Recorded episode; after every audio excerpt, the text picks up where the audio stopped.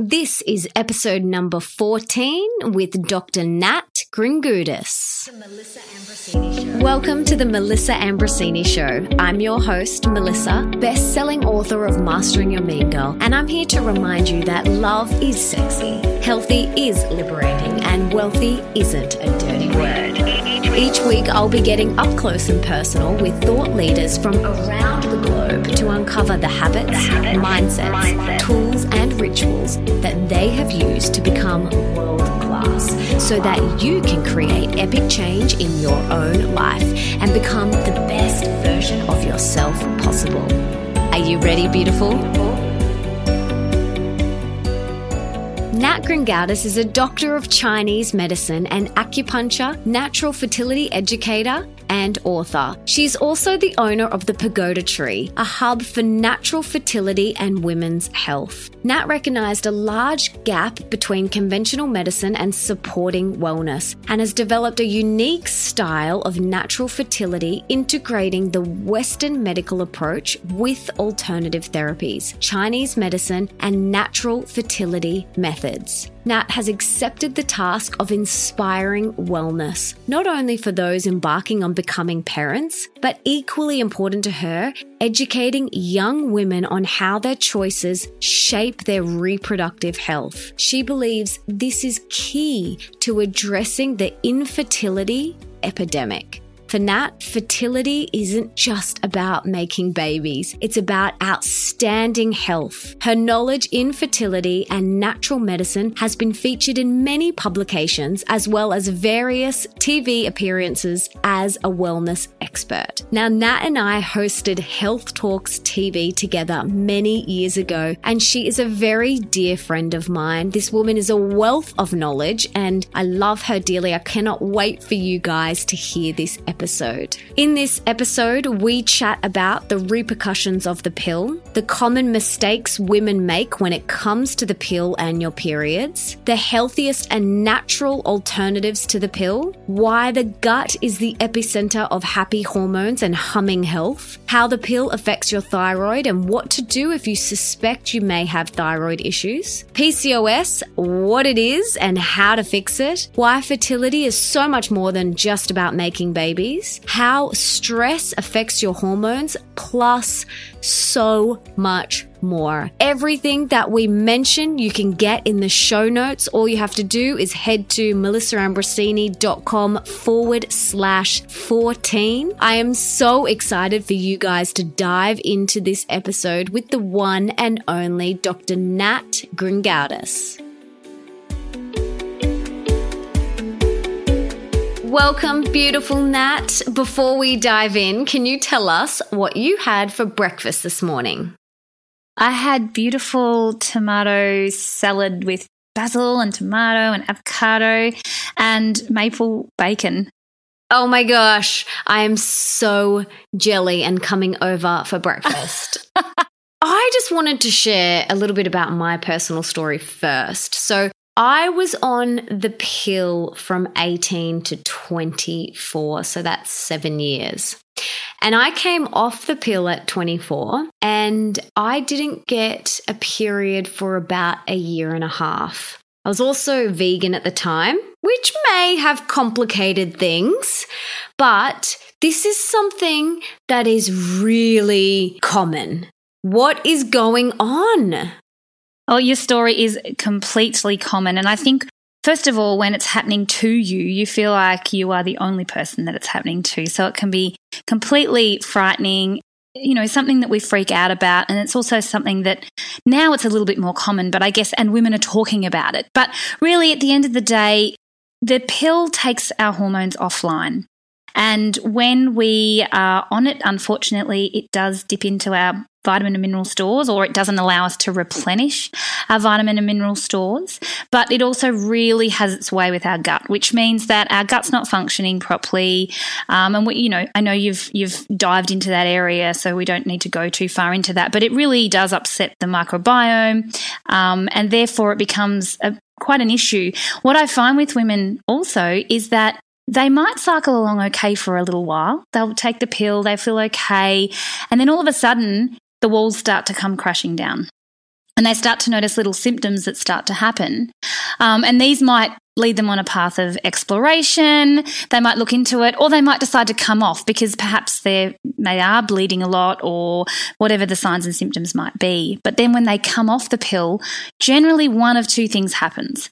Either our bodies are all different um, and we find ourselves into this or fall into this overdrive state of too much estrogen because it's been so used to having all of this estrogen. All of a sudden, your body goes, hang on a minute, I've got to go and make all of that. I've got to match that.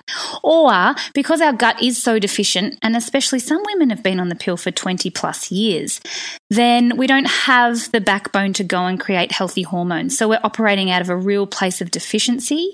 And that can be another reason why we're not seeing the period return. Now, when we dive into that, there can be so many things that are happening PCOS or or um, you know low like i said low hormones there's lots of things that can contribute but they're the two main categories that i tend to see with patients in the clinic my goodness and what got you so fascinated in this in the beginning? Like, was it out of your own personal desperation? Usually that's where we all start, you know, facing adversity ourselves. But what was it for you?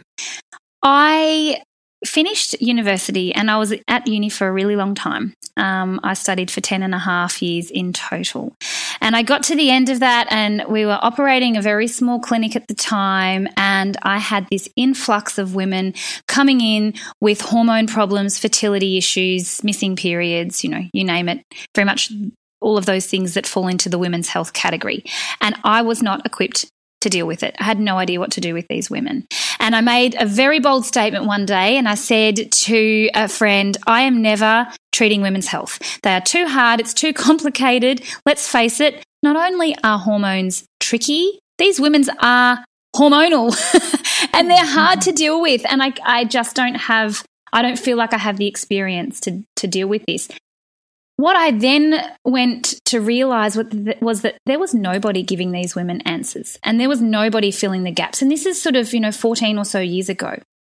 And so I, after many, many, many more women rocking up to my clinic asking for the same help, I realized that I needed to listen to what these women were asking for and find them some solutions because they weren't finding any.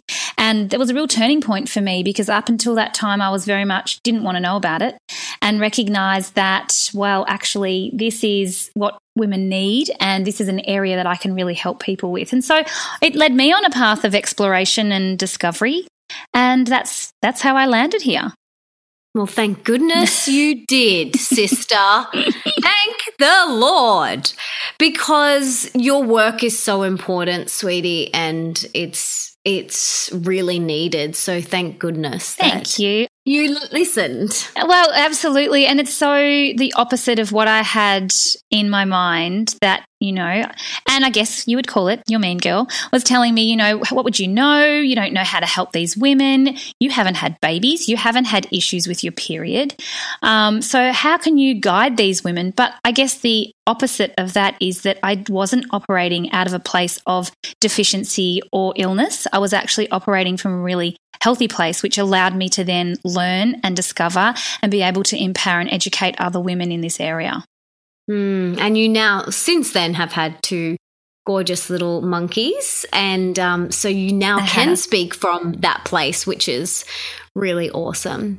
Totally. There's not many women that I meet along my journey who haven't had some complication and, and, been seriously confused when it comes to the pill, their periods, fertility. So, can you tell us the top three mistakes when it comes to the pill and our periods? Many women go on the pill because they don't have a period. Or skin issues. Or skin issues, yeah, absolutely. So they're using the pill as a treatment, not a contraception. And I guess that as a side benefit, it is a contraception, but they're using it um, to treat a problem.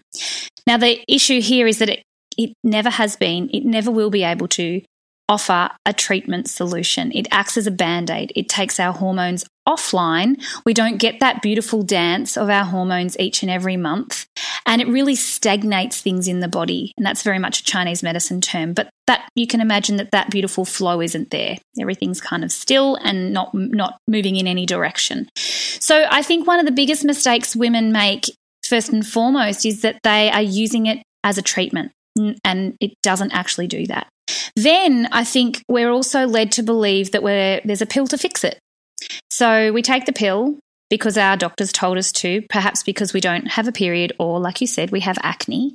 And we're also told that maybe if we don't have a period, don't worry, take the pill, and when it's time for you to conceive, come back and see me, and I'll give you another pill to fix that.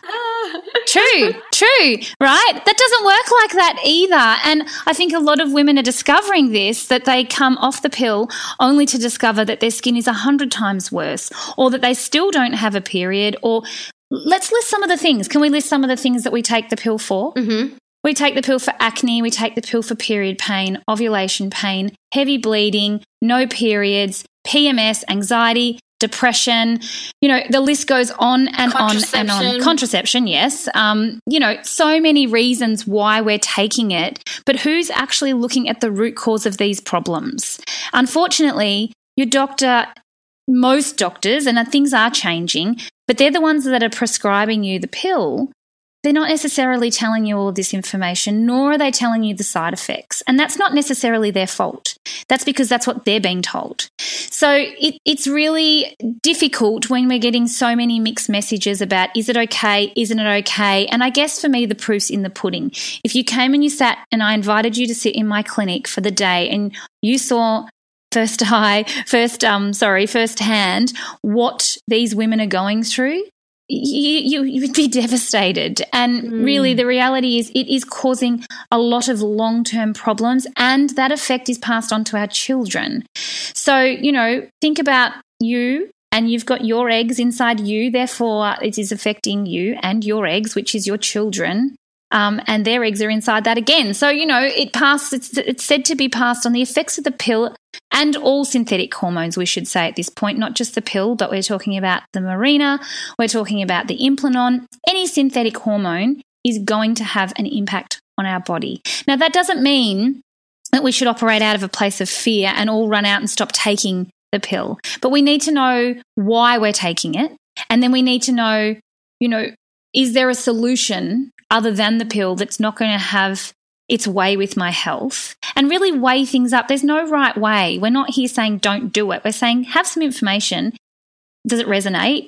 What feels good? And then utilize that to guide you, not just out of a place of fear or perhaps operating out of it. Oh, well, there's no other solution. This is just what I have to do. So that's another mistake I think people make is that there's a magic bullet. Don't worry about it. We can just, you know, totally come back and, and fix that. Um, when and when they're ready. Um, and I think the other the other thing, and I think it's in we sort of mentioned that, is that we're not educated about it. So I've already said that, but you you asked me for three things or three mistakes mm. people make. so the third would be that we're not informed.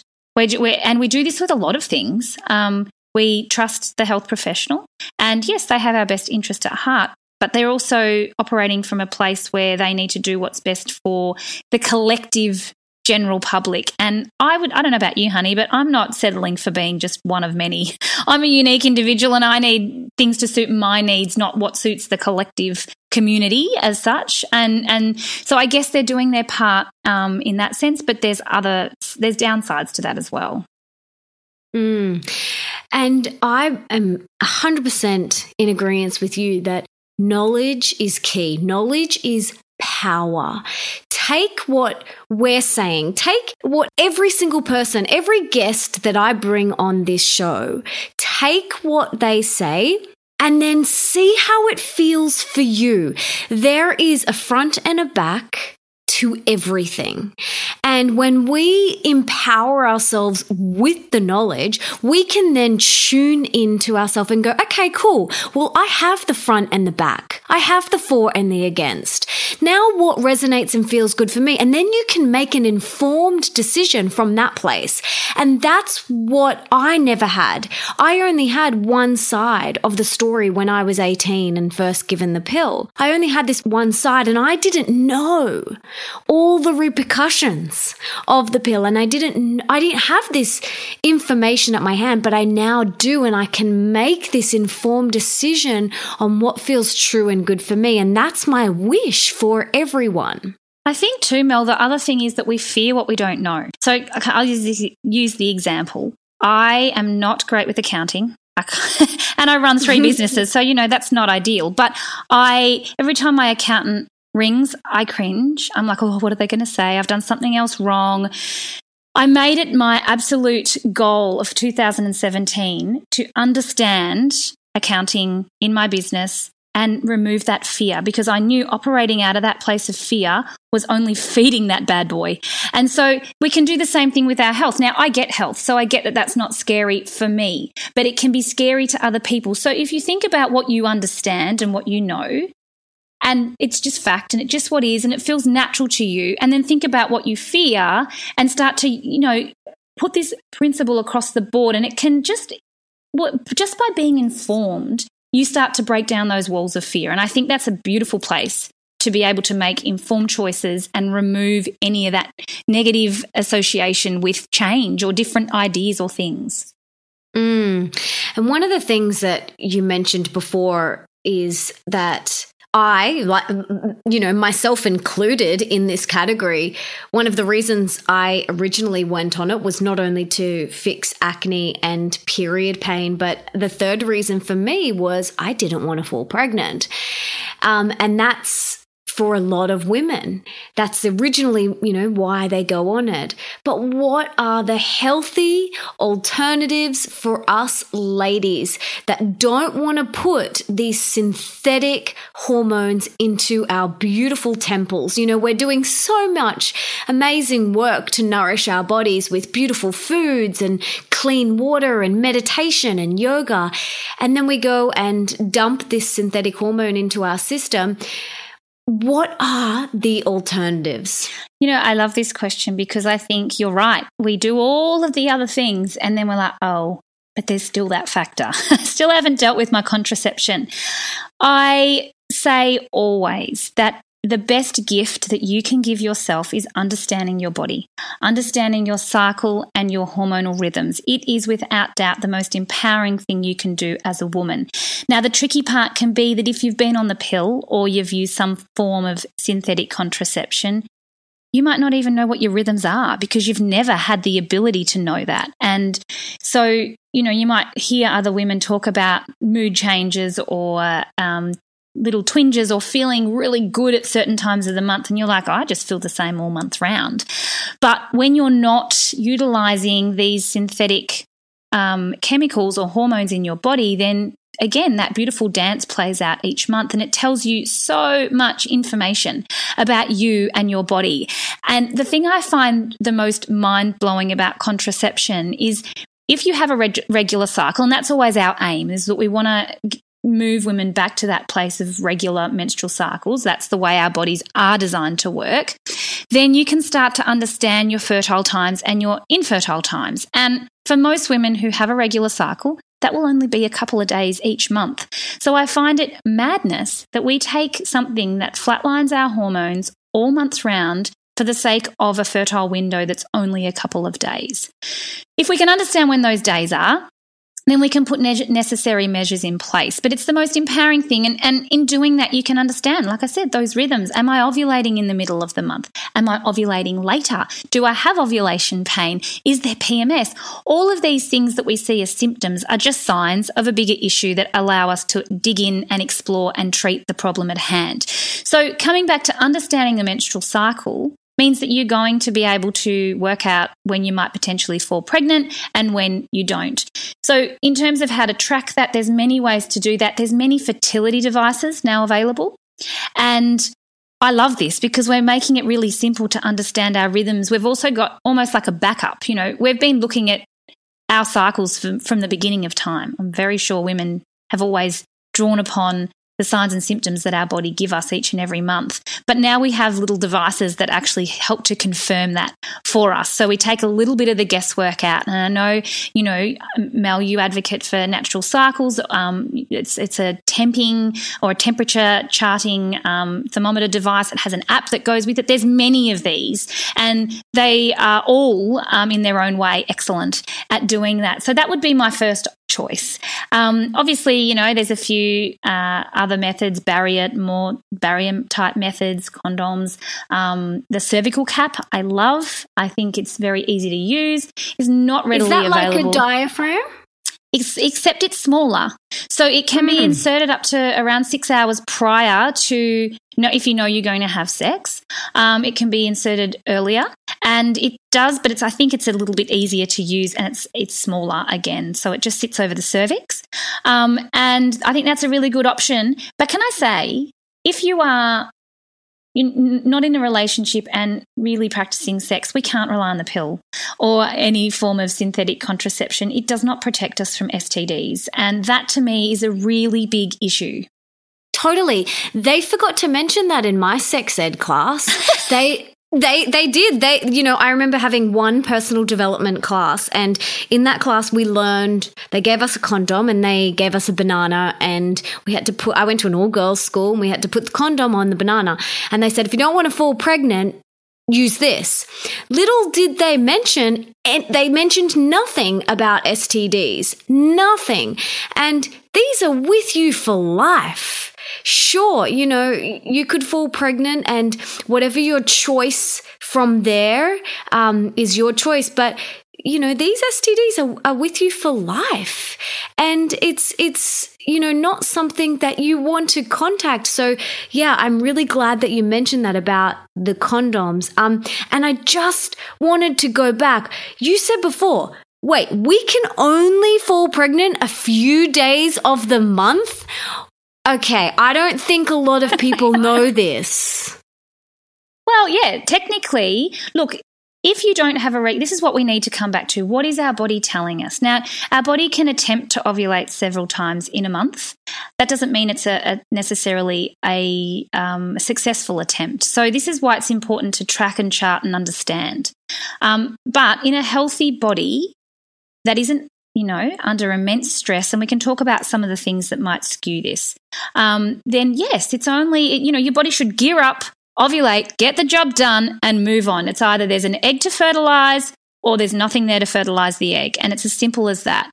Um, what can be daunting is that we're living at a time where stress is high, and stress will be one thing that will impact ovulation. So let's say, you know, you're cycling along and you're on cycle day 10 and you're getting ready to ovulate and everything's happening and then you have a big stressful event go on. Your body is super clever. It just turns around and says, you know what? Not today, Mel. Not today. I'm going to turn that off. I'm going to let you deal with what has to be dealt with.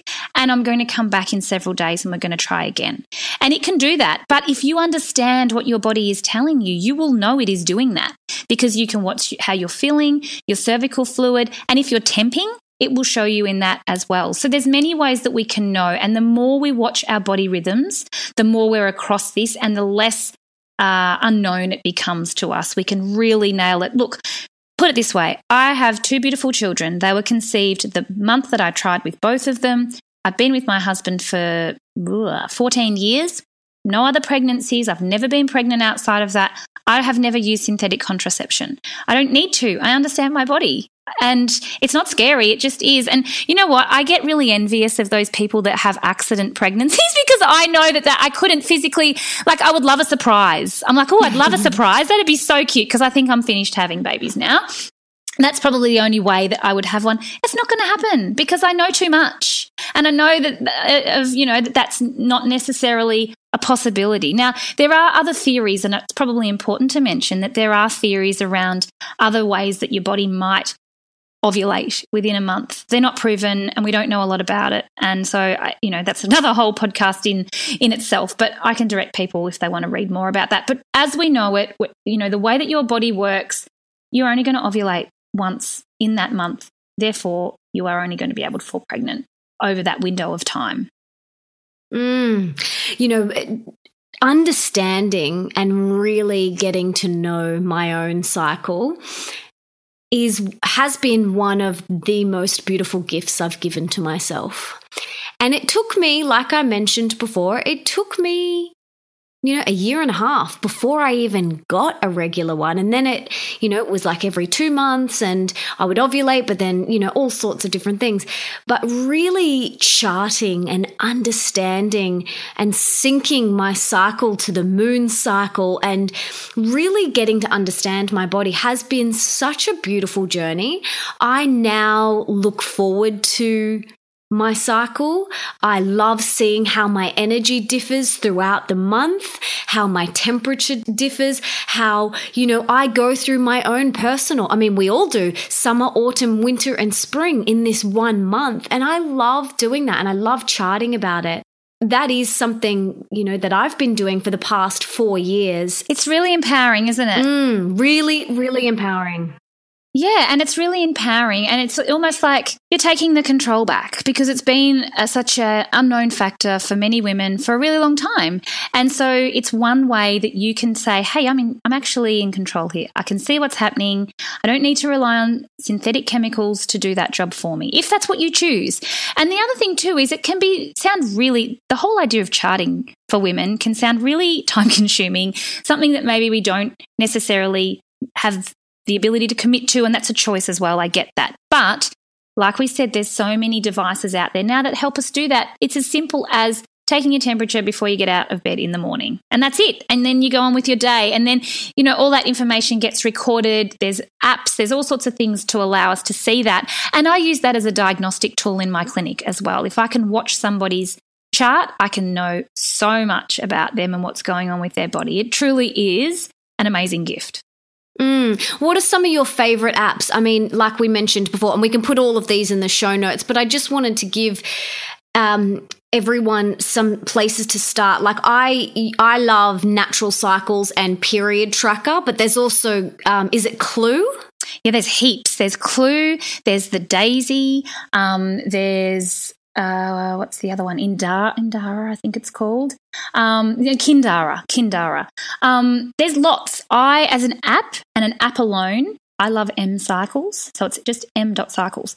Um, it allows you to really track your symptoms, and I'm actually very for symptoms because not everybody has a stable body temperature. And that's again telling you something as well. So it can be sometimes good to invest in allowing someone to help you understand, at least for the first couple of months, your cycle and then you know you continue on your merry way but there are heaps of, of apps and devices that, that allow you to do this with and make it really effortless and take the guesswork out Mm, so good. I love it. And mm. I actually really love recording it. Like when when you can click on the little period started today and period ends today. And what's my mood and what's my energy? And you know did i make love today? Like i love charting it all. Like it's really fun and they make it really colorful and easy. But another thing that you mentioned and that i do is use condoms occasionally. But do you know what I recently discovered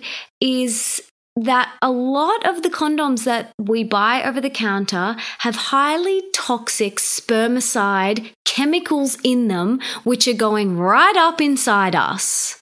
That's the thing. We need to then explore and drill down and look at what our options are. And we could have a whole I mean, I've I've met people that are in this industry of, you know, looking at even um, sex toys that also have the same problems and they're made out of plastics and we're utilizing them. And there's actually there's online um, there's online stores that that deliver natural versions of these things. So there's options. We need to know that there's options and look at the best option for us. So yeah it's not just limited to um, to condoms. It's you know it's anything that goes towards our most intimate parts of our body. We need to realize that the plastics play a really big role and that can be nasty. So, yeah, definitely. Mm-hmm. One brand that I've discovered is called Glyde, and it is yes. a natural latex that has no spermicide. They are a little bit more expensive, but um, you know, do you want a side of spermicide with your condom or do you not? It's it's up to you. I mean, exactly. I know which I choose. Exactly. Exactly. And then I should mention, and I get in a bit of trouble for this, but this is my research, is that withdrawal is actually um, very effective if it's done properly. And again, you'd want to practice that with a long term partner because it's not protecting you necessarily from STDs. But the research indicates that there is no live sperm in pre ejaculatory fluid, and that as long as your partner withdraws, obviously prior to ejaculation. And then if you were to have sex again, um, your partner just needs to urinate in between before having sex again to make sure that, that that's flushed. And that is up somewhere around, oh, don't fully quote me, but it's in the 90% effective. I want to say like 94% effective. That's the other thing that we haven't mentioned that we're told statistics about the pill and other forms of synthetic contraception being around 99% effective. Um, they fail um, and they're not necessarily as effective as we're led to believe. But I tell you what, um, research indicates that these methods that we're talking about, natural fertility awareness, which is what we've been speaking about, charting and whatnot, is around 99.7% effective. Walzer. Yep. True. Amazing. Yeah, it's amazing. Exactly. You know, nothing is 100% effective. Nothing is. But if it's done properly, yeah, it's very effective. Hmm, wow. Now, I know you're the right person to ask this next question because you have a program called Debunking Your Thyroid. Can we talk about thyroid and weight gain and the connection between thyroid issues and the pill? Yes. So your thyroid is like your internal thermostat. It's a gland that sits at the base of your neck. It looks like a butterfly. Um, every single cell in your body requires your thyroid to work. And it's not like there's other hormones that are secreted in our body, um, things like glucose, for example. If it's secreted in, in varying amounts, so long as it's within a relatively normal range, we don't feel the effects of that. But your thyroid hormones are, circulated in such small amounts and have the most profound effect on every single part of your body that if it's just a little bit out of kilter, the symptoms are so obvious that you know something is wrong. The other issue is that that women often are sort of getting clued up on this and saying, "Oh, I think there's something wrong with my thyroid." Yet they're going to their GP or their doctor, and their test results are coming back normal. And we can talk about why that's happening in a second. But when it comes to the pill and thyroid and weight gain, remember that the pill upsets your gut. That's bottom line. The pill upsets your gut. If your gut can't facilitate from a nutrient perspective what your thyroid needs, then your thyroid's not going to work properly. And one of the side effects of that is going to be weight gain. So, in the most basic sense, the pill will do that because of the thyroid is the symptom in this instance, not the cause. The cause is the gut health. Does that make sense? Mm, absolutely. Yep. Mm. So it's really interesting. Thyroid is a tricky one, but you know, coming back to what I was saying before, let's talk about some thyroid symptoms um, fatigue, um, headaches, weight gain, cold hands and feet, not sleeping at night, um, just low energy, foggy brain. There's so many symptoms. Um, and the problem is that the reference ranges that we test for the thyroid, we test for something called TSH. It's that's our thyroid stimulating hormone.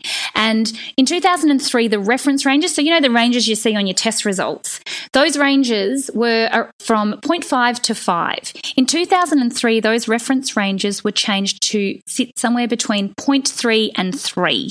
Now, Here's the problem. Not all path labs report the new reference ranges, and not all doctors are aware that the reference ranges have changed. Even though that's what, 14 years ago that they've changed, we're still using old measurements to measure TSH. This is why so many people have an undiagnosed thyroid issue and why they might go to their doctor and they're not getting the true answers that they need.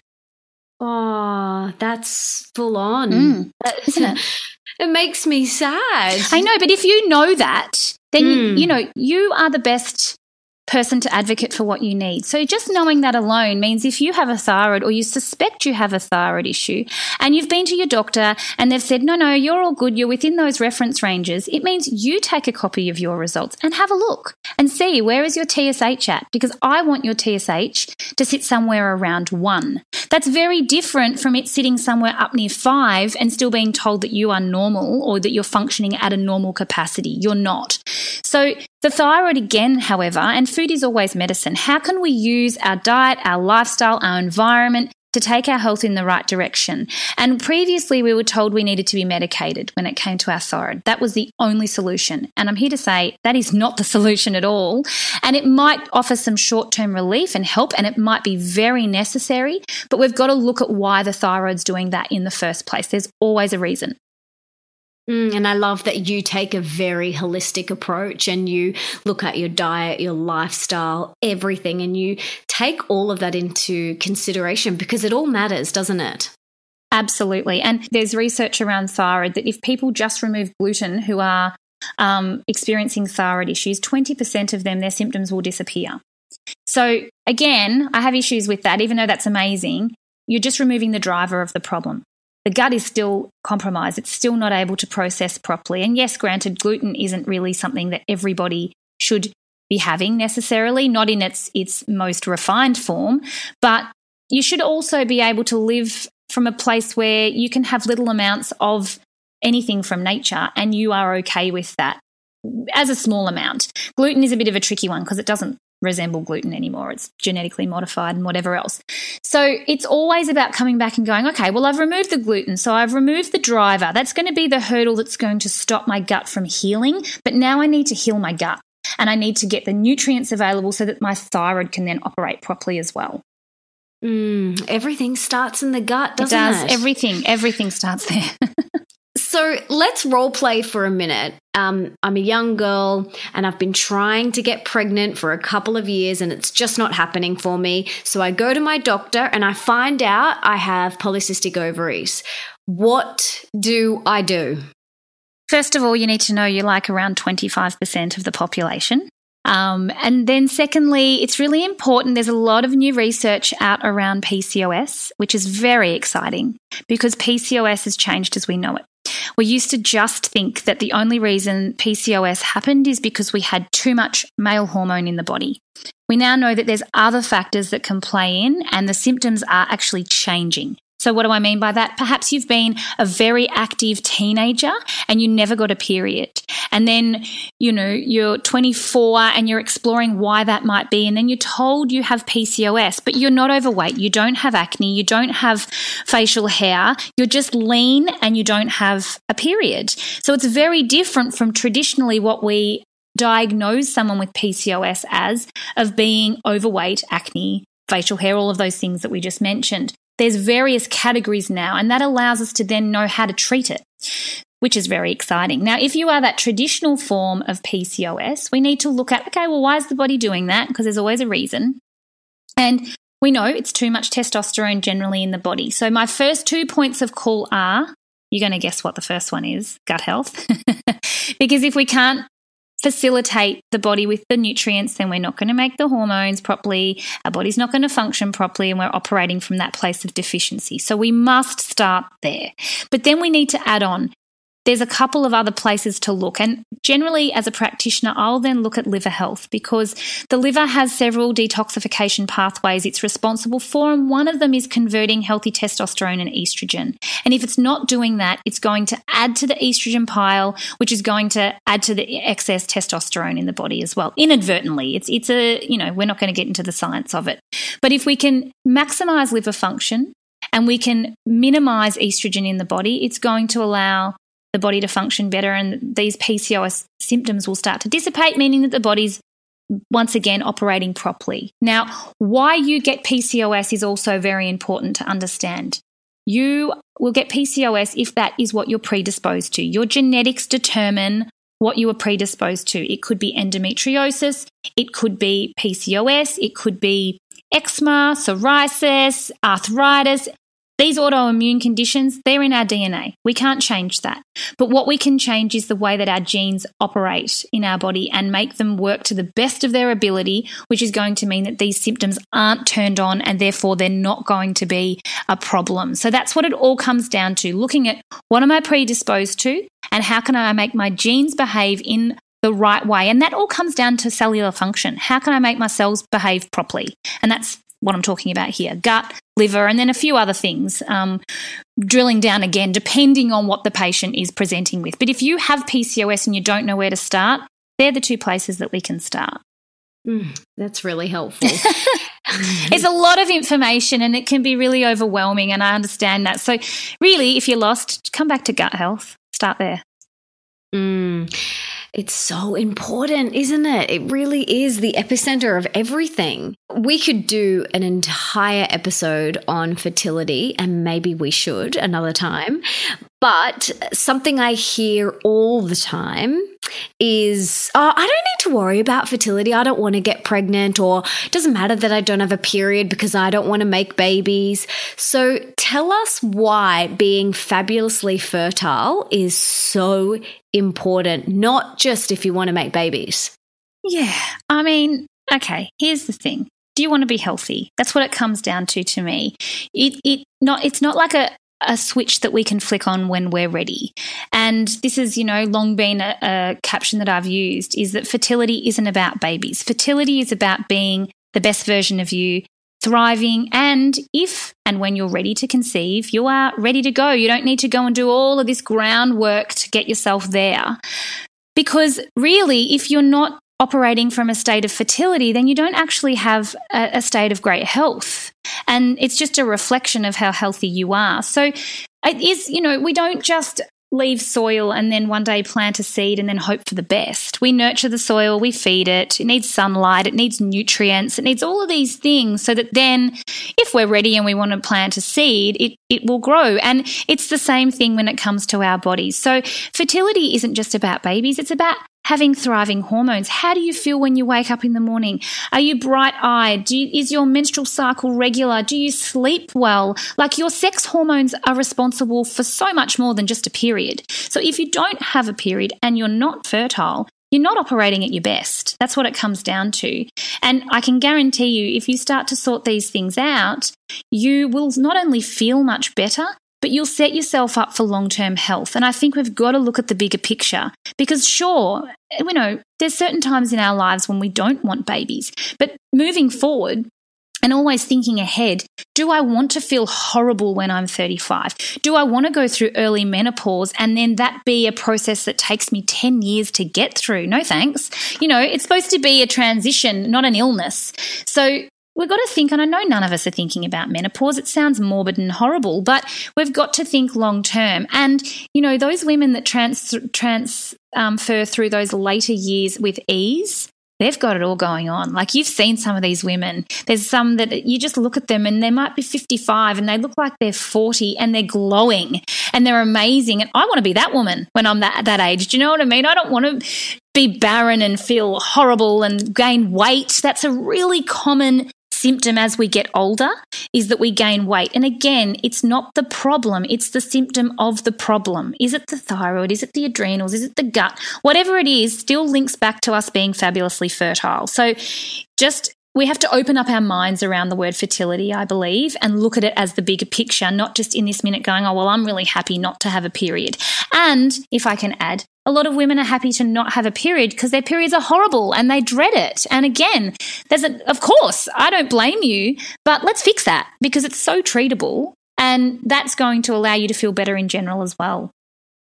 That was definitely me in my younger years. I used to experience excruciating pain to the point where I would vomit or faint and have to have a day off school. And I would, you know, down it with painkillers. And when I stopped getting my period, it was a relief. I was like, yay, don't have to deal with this anymore. But it doesn't have to be that way. You know, now mine comes and goes in four days. Sure, on my first day, I, I feel definitely, you know, a bit more tired and lack of energy and I feel I can feel my ov- ovaries ovulating um, and feel a little bit swollen, maybe a little tiny bit of back pain, but gone are the days where I would be crippled over in agony and it doesn't have to be that way.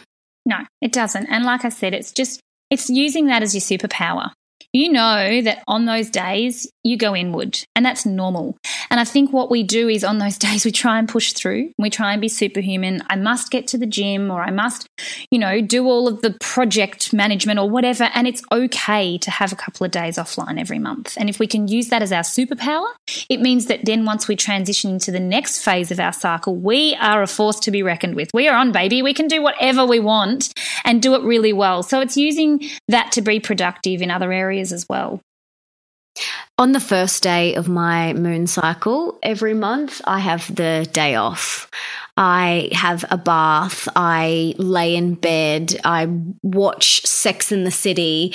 I just allow myself to do whatever I feel to do. I might go for a walk, but usually it's just rest. I lay in bed with my legs up the wall or I lay with a hot water bottle on my on my belly on the couch with herbal tea. And I don't feel guilty about it anymore. I used to.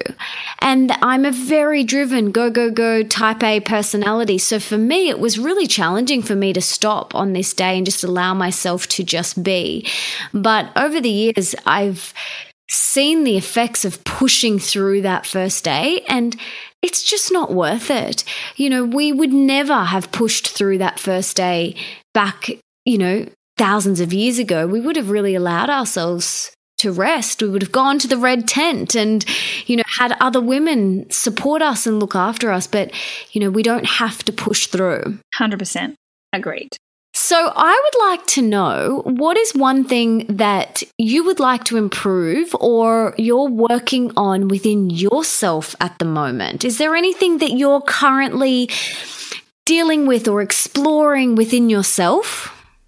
I find stress a constant thing that I need to be reassessing and which is special because I have e-courses and you know information everywhere about stress and stress management but it, I do that because it's a challenge for me as well. So a lot of the information I share is because I'm in the same place as everybody else and it's something that is very difficult to manage and you know throw in a couple of businesses and a couple of kids and a husband to the mix. And, you know, none of us are exempt from that. So I guess that's something that I'm always working on. And some days it gets the better of me. Yesterday was one of those days I had a meltdown and, uh, you know, one of those really honest, I'm overcommitted and why do I do this to myself for? So I need to get better at that. And I'm constantly assessing that. And some days I rock it and other days I really don't get do it well at all.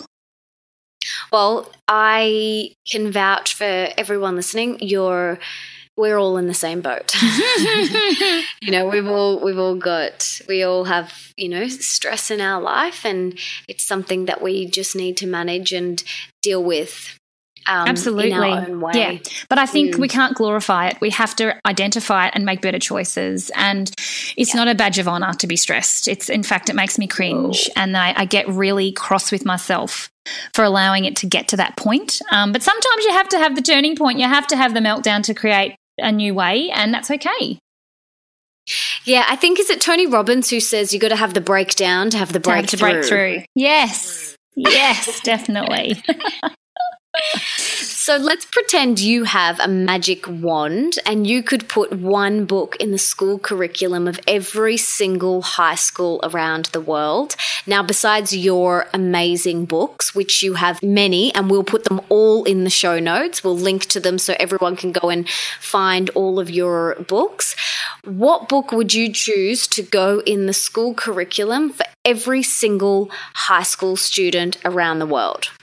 Can I choose two? Yes. Okay, Pam Grout's books, E squared, E cubed, life changing, and you know, just exercises to turn on the magic. I love it. I said to my daughter the other day, Livia, you know, you can make magic happen in your life. And she was like, what, mummy? And I said, if you, you can magic something to happen. And she's like, what do you mean? I said, well, you think about what you want and then we work out how you get it. And she's like, okay. I said, I, she was very upset. She had never won an award at school. And I said to her, all right, well, you're going to be the next person to win the award. And she's like, okay. I said, let's make that happen. Let's make, let's make magic happen. So anyway, Long story short, obviously I shifted her focus towards that and she won the award at the next week's um, school assembly. And she's like, Mummy, we magicked it to happen. Oh, and it's just cute. powerful. It's just, yeah, I know it's so, but you know what? We don't operate out of that place innately. Most of us don't anyway. So it's just little tools and the science behind it. And then everyone, Mel, I think everybody, um, especially teenage girls, should have access to Mastering Your Mean Girl. Just saying. Oh, oh my God, I got full body goosebumps. Thank you so much. You're so beautiful. Thank you, darling. Pleasure. yeah, it's really important. We tell Leo about manifesting and we talk to him about that all the time. And, you know, we say the same thing to him. We say, you can manifest whatever it is that you truly desire. And it's not just about going, I want this, and then sitting back and waiting for it to be handed to you on a silver platter. It's about, okay, well, what do you want? And what steps are you going to put in place to make that happen? It's not just about sitting back. So I love the saying we magicked it. I'm going to steal that with magicked it. Yeah, we magicked it. She, yeah, because it resonates with the little kid too. Like Livy's like, and then she'll say to me, sometimes she'll come to me and tell me what she's magicked for the day. Oh my god, I just love it, and I know it's so powerful, and it's so you know what can it can look like, you know. Especially with social media and everything else going on, that people are lucky and they're the lucky ones. And no, they're not. They just know how to manipulate the energy to what they want it you know the outcome. And you've got to truly operate though from that place. And, and i'm good sometimes at it and i'm not so good at other times. So again it's just practicing that muscle so true. I used to think some people were just luckier than others, or they were, you know, blessed or born into a rich family, or, you know, I would look at these people and go, oh, well, it's easy for them. And I realized, you know, with age that that isn't the case. These women that I admire and look up to, like yourself included, like, you know, you work your butt off and you do it with love and you do it with as much grace as you possibly can, but you keep showing up. And that's what I realize with all of these amazing and inspiring, successful people that I have been exposed to is that they have worked their buns off. Thank you, but totally agree. Um, it, yeah, it, nothing just gets handed to any of us on a silver platter. It really doesn't. And you know, if you don't have the drive to to magic it, nothing's going to happen. Even if it was handed to you on a silver platter. So, I think we've got to constantly, like you said, show up, reassess. You know, and the the, the same things will keep on showing up for us until we learn the lesson as well. Flip it over and go, okay, you know, I've had several years of terrible business because I was trying to be taught a lesson. I really believe that. And it wasn't till it actually slapped me in the face that many times that I'm like, okay, I get it. I've got to do something different, you know? So I think things will keep on showing up until we actually get it, deal with it, move past it. Mm-hmm. Health included. Absolutely. Health is a priority. Mm-hmm. So let's look at your day and talk about your day, in particular, your morning routine. I am obsessed with learning about how people that I love and admire prime themselves for the day. So, can you talk us through some of your daily or morning non negotiables that you perform each day? Yes. So obviously, I'm a mum of two kids. Olivia is nearly nine and Jodie is five. And so my day can start in the way that I would like it to, but equally it can start in a day that they would like it to. And I'm not always um, able to dictate that because kids have different needs, they wake at different times. So if I get the ability to make it work my day, my morning routine is very loose. My evening routine is where I make up for it.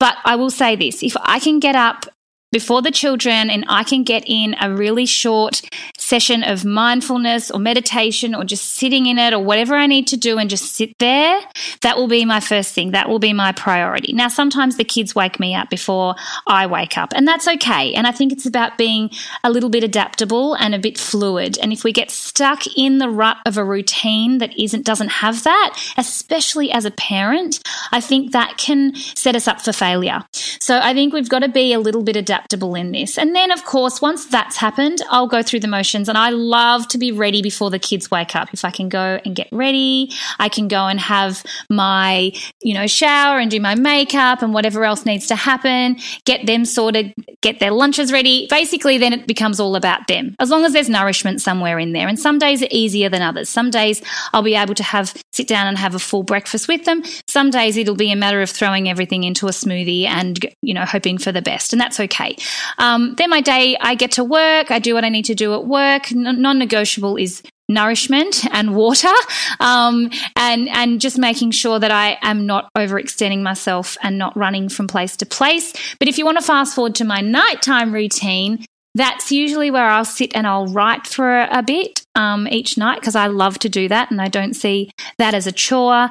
Um, again, I'll read. That's another thing I love to do before I go to bed. But something I've recently started is each and every night writing down three things that I'm grateful for before I go to bed.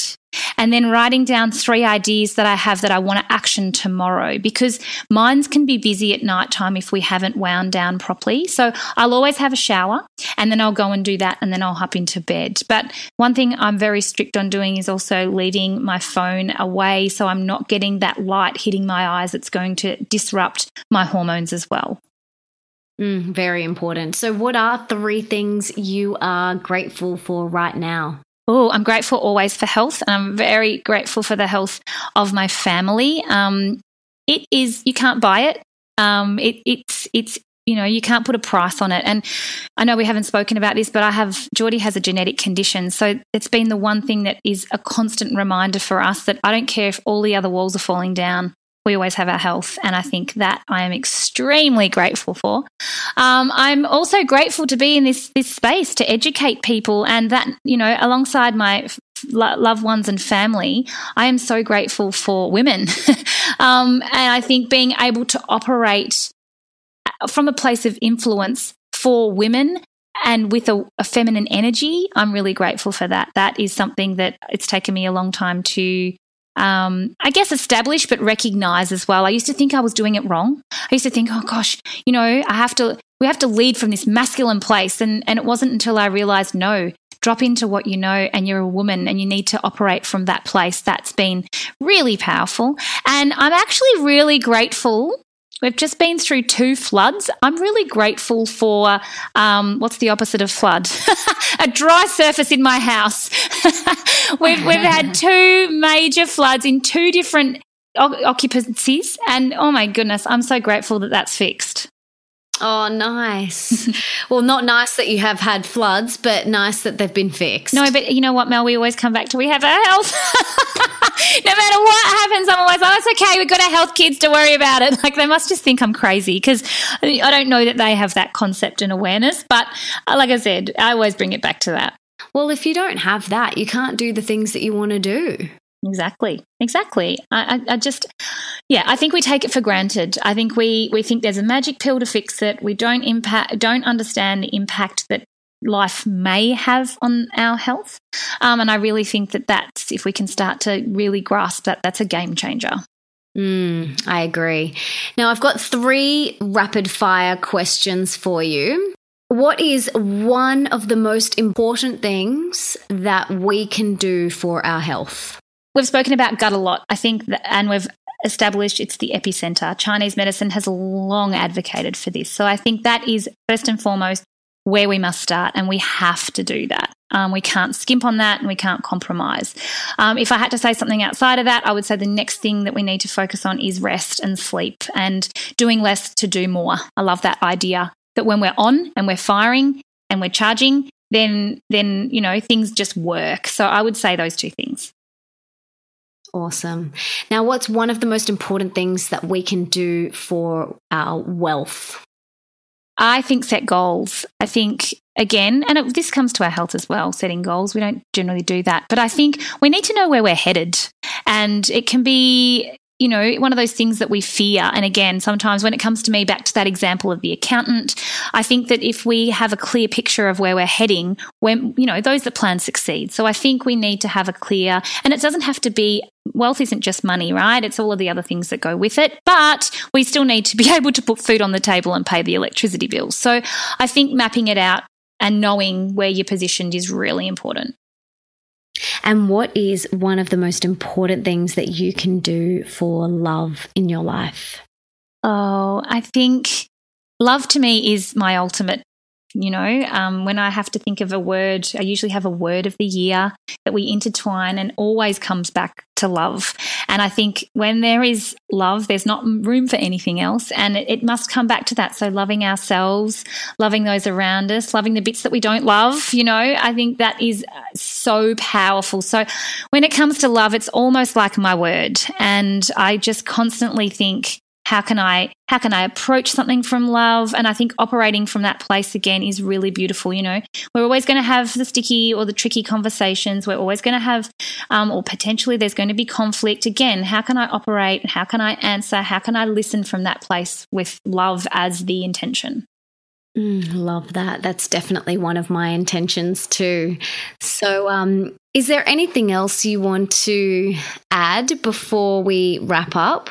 Yeah, I would love to because I know all of the information that we talk about. It's overwhelming. There's a lot, and it's sort of like, oh, you know what? I'm on the pill. What do I do? Do I stop taking it now? No, you just gather information, listen to what resonates, like you said, Mel. And really, if you need more answers, there's a lot of information out there about, about, you know, the long term effects. So understanding and just bringing it back to that. But again, let's not approach it from a place of fear. Let's just use it to get motivated. And, you know, perhaps the idea might be completely off the radar. You're like, I cannot do that right now. But what can you do? If you're taking the pill, okay, how can you support your gut health? So at least you're doing something proactive to support your body all the while taking it. And I'll say that you won't necessarily get this as quick results or the long term results, but you're still doing something proactive to take your body in the right direction. And I think if we can always have our eye on the prize of where we want to go, not where we don't want to go. So, health and ease, let's say, being our ultimate, not sickness and fear, how can we change the track? How can we come always back over to health and ease rather than operating out of fear and, and stress? And I think that can be a takeaway for those that are on the pill and it's not an option yet to come off. And you are a hub of amazing information and resources. So we will link back to all of your amazing products and website in the show notes. So um, everyone can go and check out all your awesomeness. Amazing. But before we go, I just wanted to say thank you so much for being here and giving so much love and knowledge and wisdom. I am so grateful to have you in my life and have you as one of my beautiful dear friends. And, you know, we have been friends for so long now, and I just have loved watching all the women that you've helped and inspired. And it's been a beautiful journey to witness. And I'm just so grateful for all the love and support that you give me and just to have you in my life. I'm, I'm deeply grateful. Oh, thanks, Mel. You know what? Likewise. And you know the other thing? How many women we've helped together as a team. I have a lot of women that come to me and they say, you know what, I'm watching, uh, you know, I've, I've, I've spent some time, I've, I've really dug into what Mel teaches and I've dug in and, and we make babies together, babe. You know that? we have helped people, you know, overcome all sorts of things. So thank you equally because I think when you can pull your cheerleader or your squad, I call it your squad, pull those people that resonate with you, pull them all together, and they're on the sideline cheering for you and your health, that's when the magic happens. And that's what we're here to do. And that's definitely what you're doing. So keep being awesome, babe. Oh, thank you so much, gorgeous. I'm really honored. Isn't she amazing? I love that woman so much, and I could chat to her for hours. She's just so full of knowledge and wisdom. I think it's fascinating that you can only fall pregnant a few days in the month. I don't think a lot of people know that, but it's just so fascinating. I also think it's really fascinating the concept of the pill taking your hormones offline. I think that's really, really interesting. So I got so much out of that talk, and I hope you did too. If you liked this episode, please subscribe and leave me a five star review because that means we can get more awesome, amazing, inspiring people on this show. And don't forget to tell me who you want me to interview on the show. And you can do that on Twitter by tagging me at Mel underscore Ambrosini and the person you want me to interview using the hashtag the Melissa Ambrosini show. And for everything that Nat and I mentioned in this episode, you can get all of the information in the show notes. All you have to do is head to melissaambrosini.com forward slash 14. You can also check out all my other podcasts there. All you have to do is go to melissaambrosini.com forward slash podcast. Thank you so much for being here and for wanting to be the best version of yourself and for showing up for you. You seriously rock. Now, if there's someone in your life that you know would get so much out of this episode, please share it with them right now. And until next time, don't forget that love is sexy, healthy is liberating, and wealthy isn't a dirty word.